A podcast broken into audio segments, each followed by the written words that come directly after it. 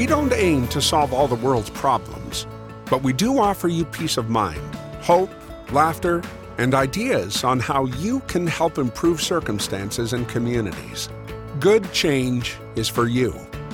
For us, we take to heart your concerns about anger, injustice, and helplessness, the pain that we each feel, and give you something better to witness, something better to believe in. In many ways, this podcast is the opposite of self help. It's us help. We draw attention to kindness, to the better angels of our nature. We swap stories that bring smiles, deep breaths, inspiration, and ideas to help us evolve. We introduce you to people who are positively transforming lives, leaders of movements, or everyday heroes who are making change. Good change. Good change highlights the common ground we share, the unlimited positive impact of a single person, and the greater good. Welcome to Good Change, a podcast about making a world of difference. Please welcome your host and good change maker, Ken Streeter. Hi, everybody. It's Ken Streeter with the Good Change podcast. And today we're honored. Honored is one word, uh, excited about. Uh, I think we're going to be moved by uh, our special guest, her name is Kyleanne Hunter. She goes by Dr. Hunter when she's teaching, I think, but she has a PhD. She's a Marine combat veteran. She's the first female Cobra attack helicopter pilot. Uh, she teaches at the United States Air Force Academy. She, at one point, was the Marines liaison to Congress and has been deeply involved in the Brady organization. Today, we're going to talk about something that is near and dear to Kyleanne's heart and to mine, and that is the issue that we have in this country with guns. Welcome, Kyleanne. Thank you so much for having me. So I, I was introduced to you with your TED talk that you gave a few years ago, and it was about weapons of war on our streets in this country. How do you define a weapon of war that is ending up on our street? So um, I'm glad we actually started off this way because I think it, it becomes a often way too legalistic conversation to have where people start talking about oh are we are we looking at a specific size of magazine? And are we looking at a specific type of, of stock you know of, of the actual weapon or a velocity? And these are all things that are parts of legal definitions and we can we can clearly get into that later on too. But I think when we actually talk about a, a weapon of war, we need to zoom out a little bit and talk about some of the cultural problems that we really have in thinking about guns and, and gun culture. And I think to, to talk about this fact is like, I'll start off in saying like, I'm a gun owner. I've been around guns my entire life. I think there's a, if we want to say a place for them, an engagement, whatever we want to say, this isn't anti-gun.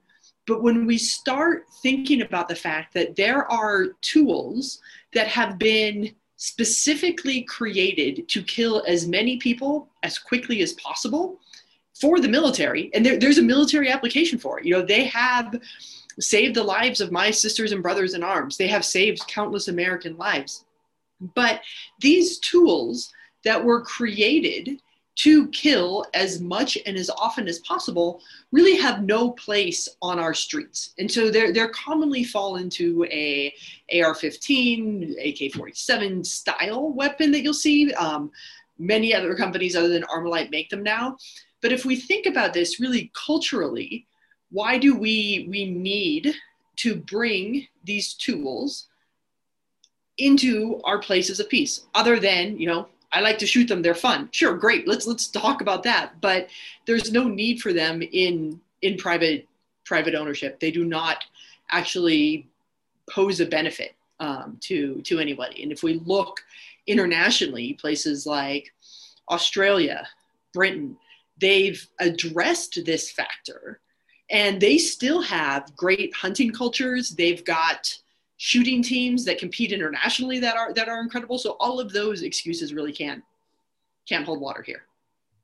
So i mean here's the, the simple million dollar question then then why why are they on our streets? Why do we have it so there's i think there's there's a few. There's a cultural and some legal side of it. Um, culturally we have distorted what it means to have the Second Amendment. You know, people will say, "Oh, well, we have a right to bear arms." It's the difference between being a citizen and a subject. Well, th- let's look at the root. So if we look at the root, the Second Amendment was written because militias or militaries really in Britain at the time of the revolution could not be freestanding. The crown was the only organization that had the ability to create a military. We were embarking on creating an entirely new system of government here that was of and by the people. And so we needed codified the fact that the people were supported. And so if you look at the, the beginning of the Second Amendment, a well-regulated militia being essential. That that clause in the beginning gets at the root and you go into and you look at the federalist papers you look at these early interpretations it was about collective security. That's the whole point was that no we are not going to raise a military or standing army whatever you want to support the crown. It is to support the people and it was collective. However if we look at really over just in our lifetime, you know, if we so in not even, you know, in only a piece of our lifetime, really only the last 30 years, that there has been a distortion of that, that it is individual security that is there, individual liberty. And that was really done at the behest of firearm manufacturers to make money. You know, the, they, they are some of the biggest donors to the NRA the NRA endowed a whole bunch of legal chairs to create interpretations that supported the sale of guns. I mean, that, that just in simple, it's capitalism, pure, pure and, and simple. And we have lost that collective security side of it. And so they are there because they're moneymakers. I mean, they're, they're, they're, it's a super cynical view possibly to have here, but they make a lot of money for gun companies and so why wouldn't they? And that's that's really where i see a lot of of this coming from. It doesn't come from an actual interpretation of of the constitution. And even if you look at you know the the heller decision in the supreme court justice scalia who is often looked up as you know this lion of a conservative originalist justice that that is there even he said that the heller decision which says that an individual has a right to protect themselves in their home is not an absolute right to own whatever gun you want. Hmm. And yet, there's been such cherry picking at the legal arguments and a refusal to have a real conversation about what it means to look out for each other. I mean, this let's go back to the uh, the preamble of the Constitution that all these things are, are built on, which is to have a more perfect union, not a most, not a complete, but more in that we continually have to work at it together and and so why we we've had we've allowed for private companies to distort the founding document for our own gain. And so the, and that's why we see so many of them out there now. So a couple things i want to touch on there. The, the preamble that you mentioned that that really is the guiding directive of everything that falls beneath it including things like the second amendment. Mm-hmm. and then are you saying simply that marketing for manufacturers has led to the sentiment that the Second Amendment guarantees these certain rights that it, it really doesn't. Absolutely. I mean, it's been a, if we look at where this is, you know, there have been organizations and manufacturers that have marketed fear. You know, that's what, what, what they're pl- playing on is that you need this weapon of war to be safe on the one hand, are marketed to a bit of a distorted sense of masculinity. I mean, that's a whole nother road we can we can go down that you need this weapon of war to be a man. And that has force, you know, you sell more. Fear sells. And if we get people to be afraid, they're going to want to go buy this tool to protect themselves. And so it has led to a very distorted view of what, you know, at its its principle is we, the people, right? We, that's a collective term. It's not I, the citizen, in order to protect my house, need to own AR-15s. It's we, the people, in order to form a more perfect union, which is a collective sense. But that doesn't sell fear. We, the people, is not a scary term. We, the people, is a hopeful term. And uh, it's really hard to sell a bunch of uh, rifles if you're hopeful. Wow, that is so well put, and that's largely what this podcast is all about: is the idea that uh, we can exist in a much more harmonious way if we're anchored in hope, if we're anchored in camaraderie. And, and yet we face this barrage, and that's the right word daily barrage of fear from people like the NRA. And, and I think a really good example of that is like, let's look at just a year ago, a little more than a year ago now, like 15 months ago, when the pandemic was first announced, when stay at home orders start, you know, NICS, the criminal background check system, in March, April, and May of 2020, reported a record number of background checks since the founding of the background check system in 1993. They had a record number of new handgun or new gun. We don't know for sure it was handgun. Anecdotally, we're, we're seeing it as handgun. New gun purchases because people were afraid. What do they think? They're going to go shoot a virus? But like fear has become so synonymous with I need to control something. The thing I can control is putting a gun in my hand. And that fear based reason, that's where we end up with all sorts of tragedies. That's how we end up with people who don't actually understand that this is a, a tool designed to kill. That's what its purpose is. And so you end up with unintentional shootings in the home because you don't know how to take care of it. And hmm. so, you know, a, an average of over eight kids a day is unintentionally shot with one of these guns that is found just left in the home. It's why we have such a suicide epidemic right now as well. That if somebody is facing a suicidal crisis, and there's a gun in their home, there's a 300 times more likelihood that they're actually going to die. Mm. You know, as opposed to getting the help they need, and it, and that becomes. I mean, th- this is even another side. I know I didn't touch on this in the in the TED talk, but if we talk about how this is, you know, destroying our our fabric and able to be, I mean, we've got to talk about suicide. You know, we've got to talk about that. That you know, we don't have any higher numbers of suicide attempts than any other country we have a higher number of fatalities. And it is directly related to the fact that if you attempt suicide with a firearm, you are over 90% lethal. Mm. All the other methods combined outside of guns have about a 7% lethality rate. And for an individual who attempts and survives, they are more than 90% likely to never attempt again. Because they get you they are able to either get help if it's something real or most suicide you know we can't predict suicide often. You know there's no way to say like you're somebody who's going to to attempt suicide but it's often a, a confluence of temporary events that lead to a sense of helplessness and hopelessness and so if we want people to be healthy happy have the space they need you know we have to talk about how our obsessions with needing to have guns and equating them with like our most fearful times is is killing us. Yeah.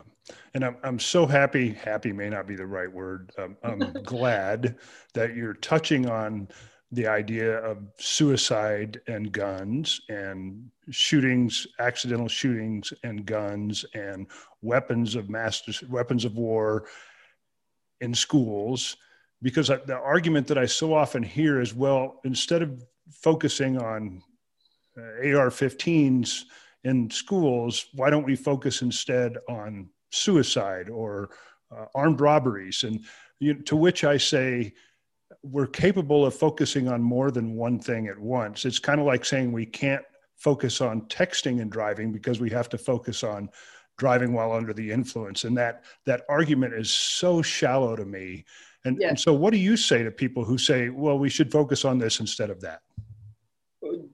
Yes, we should focus on them all. I mean, I think it, it's a, you know, there's no one solution. It's the same thing when people say, well, it's a mental health issue. Like, yes, we also need to focus on mental health care. That's a like, it's not taken away. And I think it's a, a, a discussion of these aren't separate things. And if we say we care about suicide, it doesn't mean we don't care about school shootings. And again, addressing some of these root causes will address a lot. Like one of the things that I, I talk about a lot, I work with a lot, I do a lot of research on is safe storage of firearms. Something that, again, like this is not a political discussion. Right. Safe storage is not political at all. It is about understanding responsibilities that comes with rights. And something as simple as storing your guns safely, locked, storing them locked, even just starting there, like lock them up. And there's a bajillion different ways you can do this, right? Super quickly, too, with the way that biometrics work now. That is going to reduce the likelihood of these unintentional shootings of kids because if they can't get their hands on kids are curious, right? 75% of school shootings are facilitated by a gun that a student found in the home right? So if we, if we lock them up, that then just starts to take that away. If guns are locked, it reduces the likelihood that somebody will die during a suicidal crisis by over two thirds. That already is a big dent into things because you just break that instantaneous chain. People talk about you know guns that are used in in felony stuff. I don't know, lock your guns and people aren't going to steal them either. Mm-hmm. Like this is if you look at a lot of um, where armed robberies and felonies come from, it's actually guns stolen out of people's cars we want to talk about the NRA. They start they target people who have NRA stickers on their cars because they're like there's likely a gun in there. Smash and grab it and then go use it. Like, the, the, like so this is something when we start thinking about a place of hope. Let's say great. Keep all the guns you want. Lock them up. Let's start there. And you're addressing and we're not saying we don't care about all these other issues. It's simple. It's evidence based that it that it works.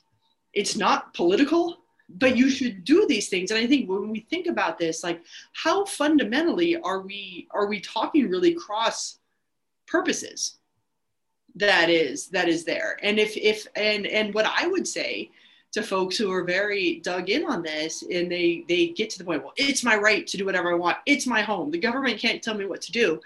I would just point blank ask them what are your responsibilities? What are your responsibilities to we the people who are who are out there? Because we have a responsibility to to each other. Right right. And and what about the argument that if my guns get taken away then only the bad guys will have guns. I'd love to hear your response to that. Well uh, that's funny. I mean I, I i sort of chuckle chuckle at it. I mean addressing how bad guy bad guys get guns is also an interesting conversation um, because define bad guy if we are talking about you know some of the violence that gun violence that occurs um, primarily in big cities that disproportionately impacts black and brown communities let's start to look at some of the systemic issues that that we're facing there. Where if we look at you know back when the atf was was transparent about data as to where guns recovered in crimes came from you know five or 90 over 90% of all guns recovered in crimes come from less than 5% of dealers in the US. They can be traced back to it. And these are dealers who, again, we talk about profit, right? Profit over people. They are making shady deals. Um, when I was at Brady, we actually FOIA'd for all of the inspection reports for these dealers.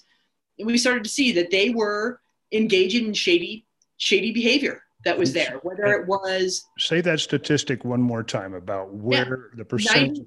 Yeah, 90% of guns recovered in crimes come from less than 5% of dealers. Wow. And these are dealers who, if we look at this, is why when people say, like, well, Chicago has the you know super tight gun laws, and yet look at all the gun violence there. I'm like, yeah, Gary, Indiana is only what two hours away, and they have some of the there's two gun shops in Gary that are like the most traced to dealers in the country when it comes to guns recovered in crime.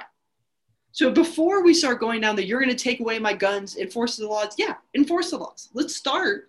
I tell you to those people, let's start by properly funding the ATF to do their job because they have been so gutted that they don't have the manpower or resources to do effective oversight to shut down these dealers that are putting profit over people. Let's start there. Before anyone's going to come take your guns that you get so afraid of, let's start with you know actually enforcing the laws on the books, which means funding and resourcing the agencies that are supposed to oversee them in such a way that they can be adequately implemented and enforced because right now they can't. So nobody's coming to say like we're going to take them away. So that's number 1 that's there.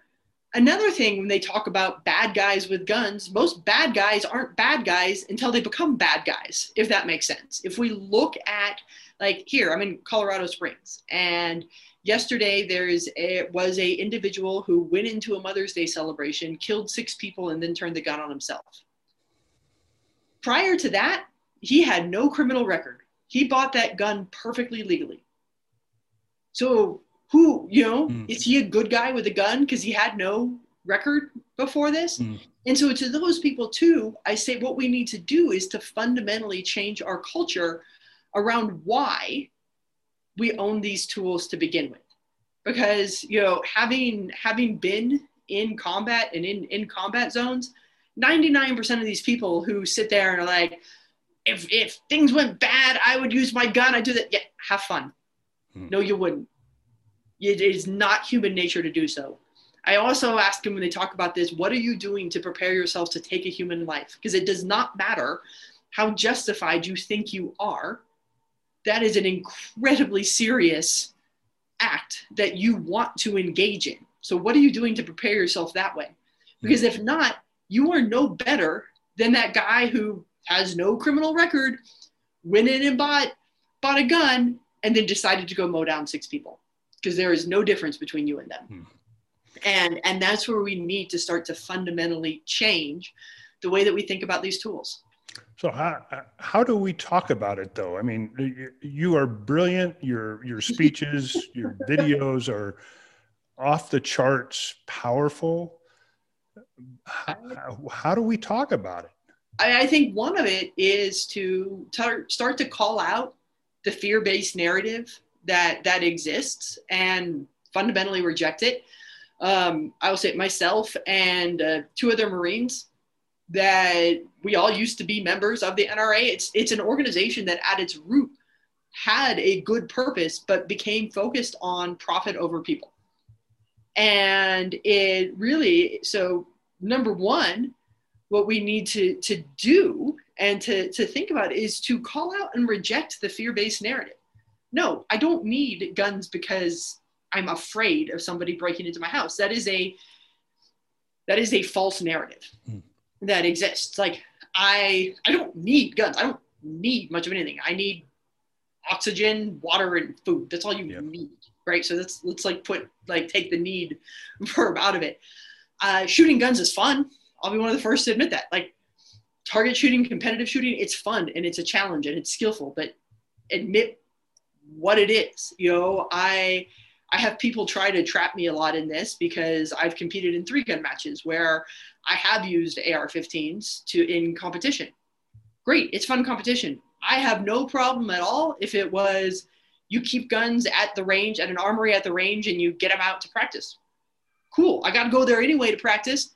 It's like it, it's similar to like driving an F1 car is fun, right? Formula One race car, it's a lot of fun. And if you haven't, if anybody here hasn't done it, like go to like one of those experiences. It's super fun. You drive as fast as you want. It's great. Oh, um, it's a I've got a, a colleague wanted to come talking to me too. Here's what happens. See, we're super candid here. Um, you know, but so it's fun, right? But I can't buy one to drive for work every day because I get arrested. I'd get pulled over. There is not because it is a danger. Like it's not a street legal vehicle for a reason. It gets back. It gets back to your point about the greater good, the collective, we the, the people. And and so I think the first thing we need to do is have a real reckoning in this country about what we the people need. And in, this is something I've been grappling with through COVID as well, where there are people who is like, you can't tell me what to do. It's my right to not wear a mask. It's freedom. And I'm like, well, sure, but what's your responsibility to everybody else? Mm and that that's where i think we need to, to get at changing this dialogue is how do we fundamentally move our national conversations from one of i i i me me me to the we and there are too few people willing to stand up and say this is about us this isn't about me my rights. I am willing to be slightly inconvenienced in order for people to be safe.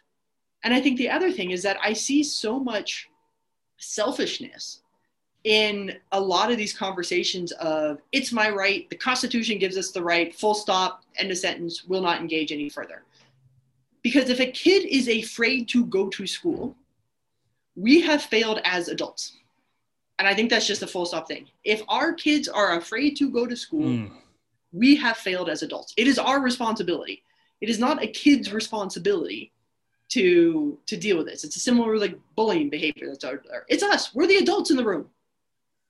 That's literally why they say, "Where's the adults in the room?" Because adults in the room are responsible for this. So we need to start to act like adults. You know, kids are selfish, right? Mine, me thing. It's part of your developmental grow. If you don't grow out of that, then like honestly, maybe you shouldn't be an adult and have uh, have your rights to own guns anyway. Yeah. So along those lines, just boiling it down to a very specific topic, the, the argument that uh, if you place an armed officer in a school, it will be safer and kids will feel safer. We haven't, that hasn't been proven at all. Um, you know, Parkland, there was an armed officer, didn't do anything um, that, that was there. There's also a, you know, look, I, I spent a lot of time in war zones. I went back to Afghanistan to actually teach women how to, to ride bikes. Yeah, there are armed people all over schools in Afghanistan to make sure girls aren't getting shot in the face by the Taliban. Is that what we should is that what we should strive for? Yeah. I think is number one. If we say we're a free society and yet we want to arm our schools so the teeth so they can go there, are we a free society? Yeah. Fundamentally. And and then there's just there's no evidence that armed officers deter deter this. There's no evidence that you know arming teachers is going to to support anything because again, like I look at it, I have been in war zones and I have been in classrooms. And the mentality that I take in a classroom, and I'm at a military academy, is I want intellectual curiosity. I want the free exchange of ideas. I want to push them to work harder, react to to actually conflict with one another and grow because that's how we grow intellectually right mm-hmm. that's the purpose of school is to learn but also to educate to to engage in ideas it's where it should be safe how is adding a gun into that making it any mm-hmm. better yep I mean, like, and the mindset you need. No, when I am teaching, I don't want to look around and think about which one of my students I might have to shoot in the face if they bring a gun in. Like, that is an ineffective educational method and it's not effective to actually you, you look at this like kids in war zone fall behind in their cognitive development that there is actual data on. So why again why do we want to repeat that here? Why is that what we're striving for? Is that somehow the good? No. So how how how do you feel things are going these days at the nra um, so I mean, they the the NRA has gotten themselves in legal and financial trouble. I think is the the biggest thing that they have, and and I fully think it's a representation of them failing to stay focused on what they should have stayed focused on to begin with. You know, they they had started as a marksmanship, gun safety, gun education organization after the Civil War. Great. That is an important thing that we need. But as, you know, over the course of the past 30, 40 years, they have become a marketing arm for the gun industry. And I think it's showing that you can't say that you are a educational organization, but act as a marketing firm and get away with it. Right. And so I think that that their you know their legal shenanigans are catching up with them. So who who you know there's there listeners and viewers that are completely on the same side of the page as you and I on this, which is it's ridiculous to have weapons of war in peaceful settings on our streets. Then there's the folks that are on the complete opposite end of the spectrum that that may never hear this as an objective, reasonable argument. And then there's people that are in between and people that are not sure what to do here in terms of getting rid of some of their guns or becoming more of an advocate for um, more applied, more stringently applied gun regulations. Uh, how did those people make the shift? What is it that you have said to those people that have gotten them to come off of a arm yourself at all costs position to something other than that? I mean, I think some of it first is is having the conversation that this doesn't have to be a political or regulatory conversation if we all actually acted well together. So great, you don't want government in there, you're clearly not policing your own and policing yourself. You know, we, we talk about this in the in the military a lot about the idea of like policing your own. Yeah, you want to make sure your peer group is like doing well so the wrath of your commander doesn't come down because if it comes down on one of you, it comes down on all of you and and so really it is look we just like adults have the obligation as gun owners we have the obligation to start policing ourselves a whole lot better. You know we need to what are we doing to ensure that when people go out and buy all these new guns i.e during the pandemic that they are educated about safe storage that they are educated about the risks that come with owning a gun. I think, you know, people talk all the time about the rights, the rights, the rights. They never talk about the risks. Hmm. There are very real risks. But again, acknowledging that there are risks doesn't say never do it. We do risky things all the time, right? We all get behind the wheel of a car at some point, right? That's risky. Hmm. It is inherently dangerous. Driving a car increases your chances of dying in a car crash hmm. because yeah. you chose to drive a car. It's just the way it is, right? A lot of us drink alcohol, right? That inhibits our reflections and leads to risks, right? The likelihood of falling off your deck and plunging to your death increases a lot when you choose to drink, right? We engage in sexual activity.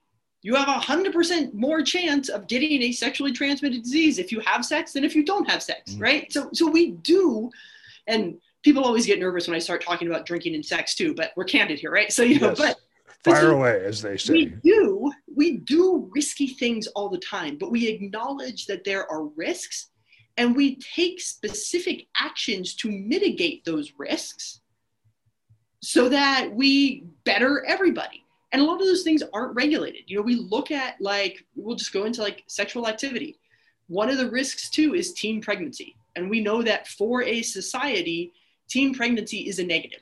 It harms our society. It reduces education levels. It puts additional tax burdens on people. It, there's a lot of adverse health outcomes that, that come from it. There's just a lot bad. Well, when we started to educate about contraceptive behavior, mm. teen pregnancy has gone way down. I mean, the most recent population report that came out is like teen pregnancy is like all but eradicated in mm. this country it is it is almost a non-issue. I mean, yes, there are still cases that happen. And there was never a law passed that said exactly. we need to teach kids about teen pregnancy.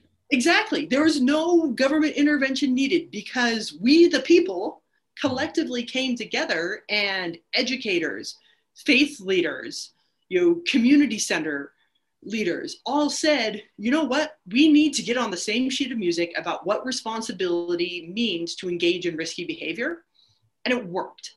So there's models for this, right? We need to do that as gun owners is to get get together and stop being selfish, you know, because we can look at we'll use the teen pregnancy analogy too.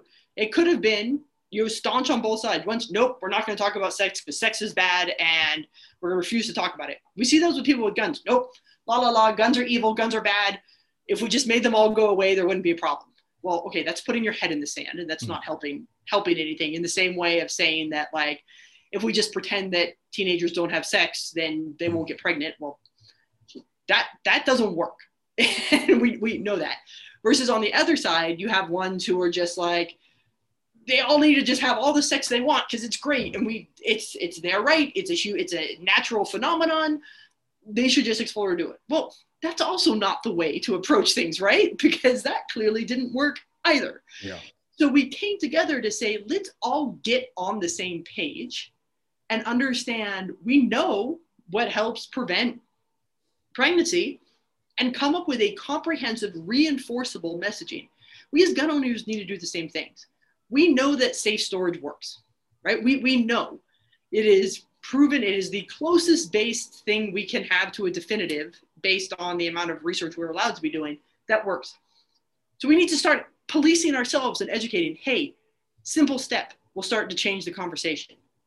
We need to start policing our own about the rhetoric that exists around guns. No, we're not going to go be Rambo for every like, you know, sense of the night. Also, you want to like cut your likelihood of living, pull a gun on someone who's coming in your house, you're more likely to get killed because mm. they're going to shoot you.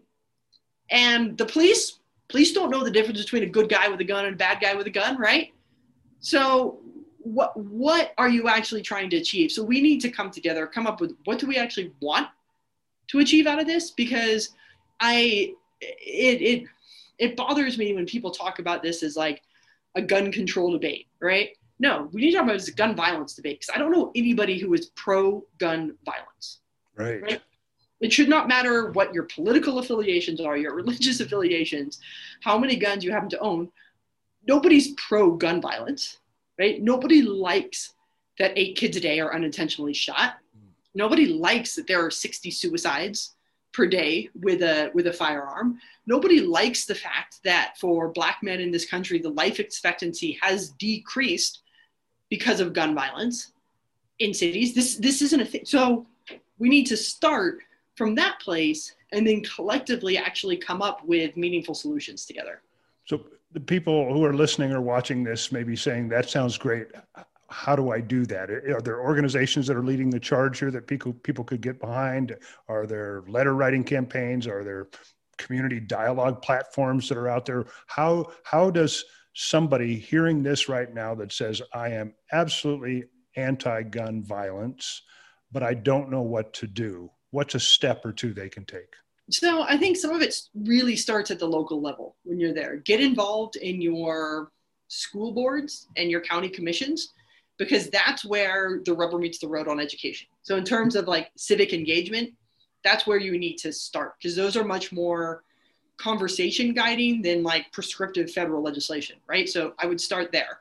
And and, other- and in that, you're not saying run for school board or run for commissioner. No. You're just saying be engaged in the conversation or exactly. bring the conversation up.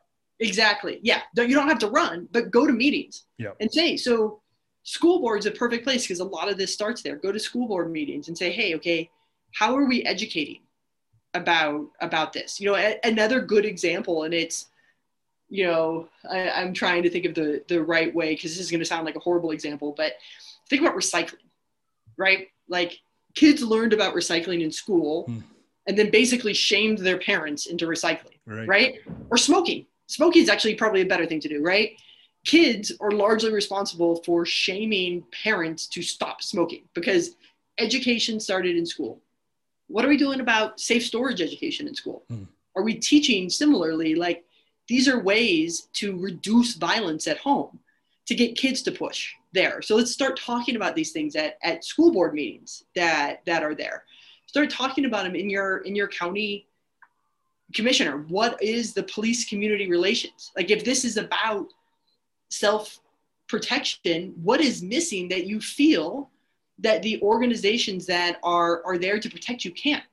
Ha- start having these dialogues, bringing these things up because that's where communities start to start to engage there um, Brady is doing a lot of work around the End Family Fire campaign that is focused around just safe storage education. Mm. And that's, I think, one of the best places to start because it fundamentally is focusing on how to keep people safe in their homes. That's what we all want, right? It's, it's not a legislative mm. campaign. It's not a big, uh, you know, federal policy change. It is simply how do we educate people to keep them safe in their homes? Because that's what we want to do at the end of the day. So i think it's it's and uh, so brady's real big on that. There's tons of resources again to bring up to your community groups because that's where it starts. This isn't going to change on a federal level. I know people get very excited about new legislation and excited both positively and negatively excited. You know people get very worked up yeah. about federal legislation but federal legislation isn't going to fix this. It's going to fix when we start at that base community level, our school boards levels, our police engagement levels, our county commissioner levels. How are we having these conversations? Yeah. And I mean, if you're compelled to run, run, it's great. Like local government, we need more, more engagement in, but more show up to the meetings. they pay they can't represent you if they don't know what you think right right so along those lines and representation there's a there's a, a, fascinating statistic about the percentage of gun owners that are members of the nra and do you know what that statistic is, is it, i know it's super low like like maybe five percent of gun right. owners are members yeah. of the NRA. Exactly, it's it's very low. It's it's less than ten percent. I know just based on what's what's out there. Um, but it, it so it's not. It, they claim to be the voice of gun owners, but they're not, and we know this from other polling data because we talk about legislation like expanded background checks. Super simple thing, right? That is over 90% of the people polled in this country support it, regardless of anything else political affiliation, gun ownership status. The NRA fervently opposes it. How could they speak for most gun owners? We know most gun owners support this. Right, right. So, yeah, I mean, it goes back to the fact that they've been a mouthpiece puppet through their funding for manufacturers. Right. When when you gave your TED talk, um, there's a segment in there of a soundtrack of the Parkland shooting. And when you, before you and I came on air today, we both had the same uh, feeling from that soundtrack. And folks, if, if, if you have any question about whether or not there should be legally allowed weapons of war on our streets, I would encourage you to go check out Kyleanne Hunter's TED Talk on YouTube. You can just Google that Kyleanne Hunter TED Talk and listen to that that segment of that presentation that puts us as as closely as we could be without actually facing that terror in the classroom. And every time that you wonder whether or not there's something that you should or could do related to gun legislation to, to reduce gun violence, harken back to that soundtrack, to that to that clip. And Kyleanne, what you were in war, you you faced those sounds. What's the difference to a soldier versus a student who is who is involved in that environment? I mean, number one is that we are we are prepared when we go to war. It's expected. It doesn't make it easy, you know, as as as we say, but you're you're prepared it's organized it's managed it's expected when you are in school you are in a place where you're supposed to be learning it is terrifying it is not it is not what anyone should should expect. And it reverberates to the point where even kids who haven't themselves experienced a mass shooting have similar traumatic responses because they they have heard this from their friends. Every time that they do a lockdown drill they don't know if this is the end for them um, there's a, a great new book out by a washington post reporter that really details this that our kids are living through trauma because they are so afraid that they are going to get shot up at school. You know, we hmm. talk about PTSD and like the fear of going to war, and we are trained to do it, and it's still scary, you know, but it's managed, it's engaged chaos. We have a generation that is afraid to learn. The first time ever that cognitive, excuse me, I get like choked up talking about this stuff too sometimes.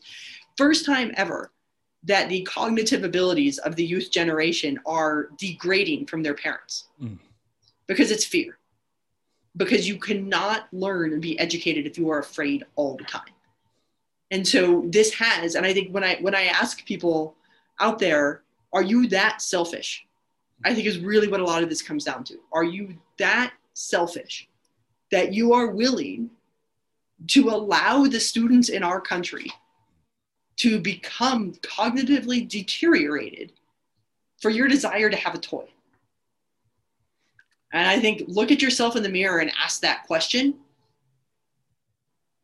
and see, you know, what do you see what you're doing? My question on that question is have you asked that of somebody and what a, a staunch Second Amendment advocate, what's their response? Yeah, I have.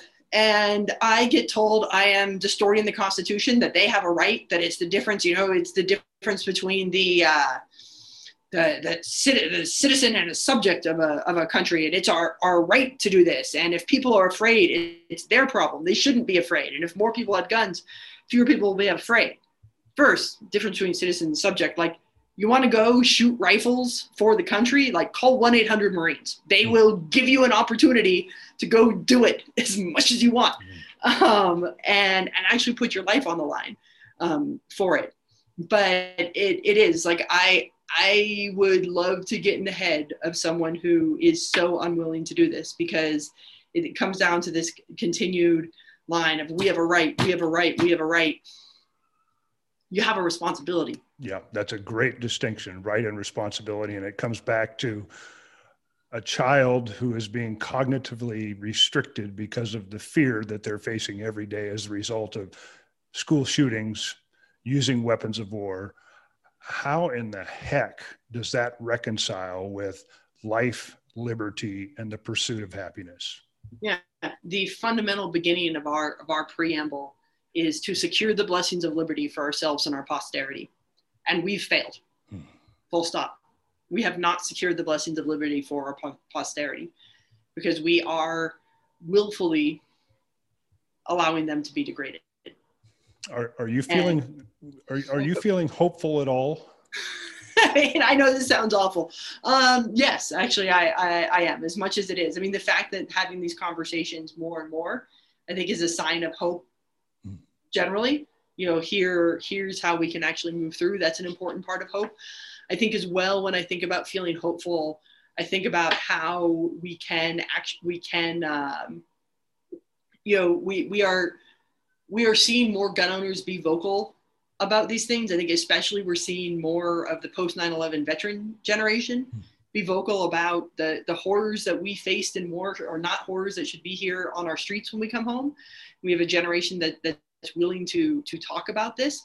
I think you know when we see people like Representative Jason Crow, who you know Army Green Beret from Colorado, who I've known for for quite a while, who's you know from rural rural America, grew up gun owning, still's a, an avid hunter, is changing the conversation.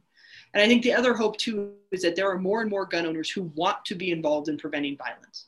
And that's the first step. And so that's where really my hope come from is that we're willing to take the step and have this conversation because it's way beyond time yeah. to do it. And it's way beyond time that the, you know, less than 5% of our country holds the other 95% hostage right. in, in fear. Anything else that you'd like to add? I do want to ask if you know the name of that book that you mentioned by the Washington Post. Let me look it up real quick okay. so you can uh, splice it in there. Um, and then, um, with regard again to people being feeling empowered, just to summarize, going to a school board meeting, becoming involved somehow with county commissioners, um, becoming involved with your local uh, city politics, uh, making sure that you understand how policing is taking place in your neighborhoods. Um, anything else that you would add to that where somebody coming off of this show today, they just watched it, they just listened to it, I think get get involved with um, you know local advocacy organizations. Brady, Everytown has has some good ones. Brady's End Family Fire messaging is incredibly helpful just for education. Um, the book is Children Under Fire: An American Crisis, and it's by John Woodrow Cox. And it you know it talks. We have you know kids growing up in lockdown cognitive. The other thing is that you know, kids are being born with PTSD from mothers who are stressed because of gun violence in their communities. And they are being born with the physiological symptoms that, that exist, same things you see in refugee camps. And so, if this doesn't push you that this is an American problem mm-hmm. that is deeply, deeply rooted, and we have a solution, and it starts with again, how are you educating kids to begin up? Get involved in the school boards. What is your relationship with your community policing? get involved in those in those conversations and then how are you educating yourself about your responsibilities right on rights versus responsibilities just be aware of the fact that our kids are not only learning to be afraid, but they're being born afraid biogenetically. That's a heavy, heavy thing to know. That's a that's an idiotic burden that we are placing on the next generation. Again, folks, the the Kyleanne Hunter's TED Talk. I encourage you to listen to that, to watch that, and and in large part because of the soundtrack from Parkland, it is extremely powerful. And if, if you're not already anchored to the idea of doing something about reducing gun violence, you will be after listening to that portion of her presentation. My hat's off to you, Kyleanne, for everything that you're doing. Uh, that you've so dedicated much. your life at this point to making sure that we've got ed- educated citizenry when it comes to this issue. Um, it, it takes guts, honestly, to, to present that side. And folks, it's time for more of us to to to belly up, basically, to stand tall and and become involved in this dialogue, and to let your neighbor know that this is how you feel. Yes, thank you so much for for having me and your continued dedication to providing us with a little more hope to move forward. Thank you very much, and um, we'll talk soon again. I'm hopeful, folks. Yes, me too.